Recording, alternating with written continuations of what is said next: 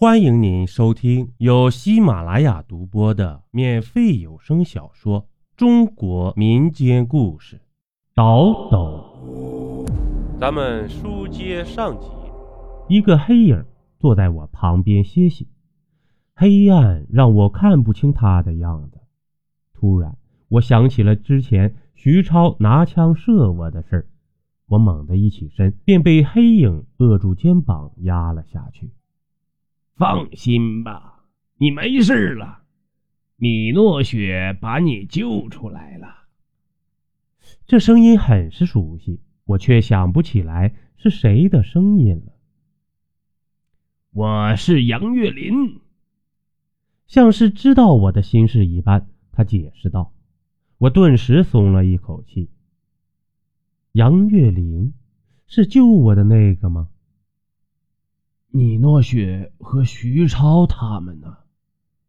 我向四周看了看，却没发现他们的影子。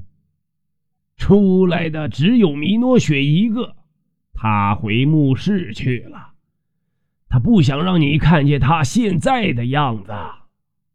出来的时候只有米诺雪一个，他回墓室去了，不想让你看见他现在的样子。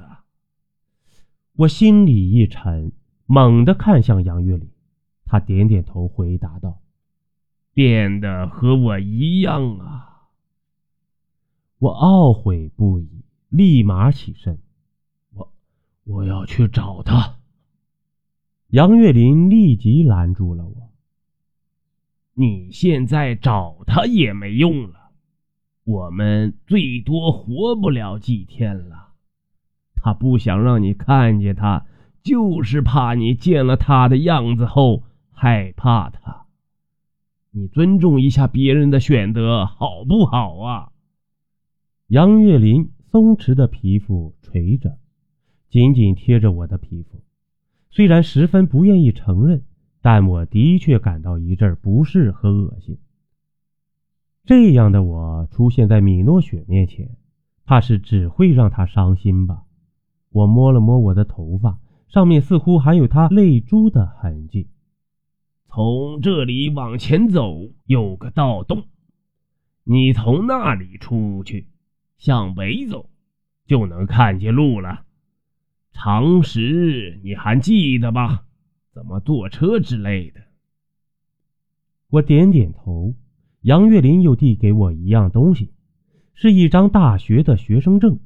上面是我的照片和班级，以及大学的地址。出去了之后，按着这个回去，其他的事没有交代了。一路平安。你，你不需要我带口信给你的父母吗？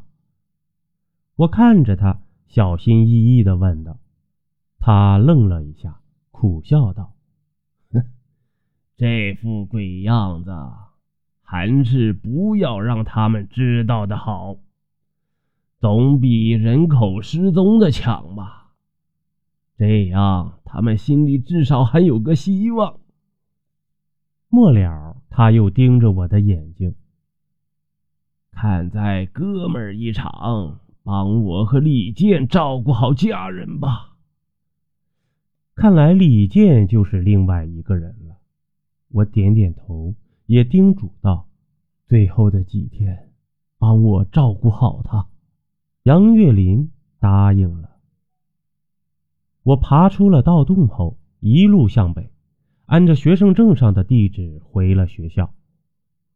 父亲、母亲很快就接到学校的通知，把失忆的我接了回去。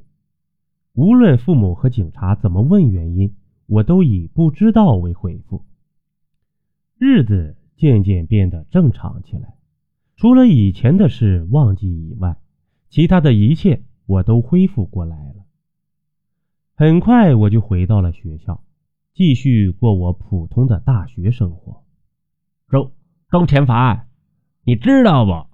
哎，计算机系那个一直跟着你甩不掉的那个女生啊，就是那个米诺雪啊，她失踪了。他家人正发疯的在找呢。刚回宿舍，我上铺的哥们儿就对我说道：“我诧异，他他不是我女朋友吗？什么玩意儿啊？不是你一直看不上她吗？”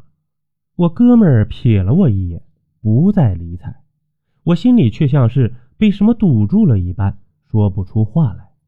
突然间，我想起我走时杨月林对我说的话。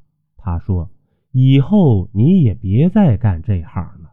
有些东西珍贵到不能失去，可干这一行，失去的东西太多了。”杨月林他们失去的是自己的生命。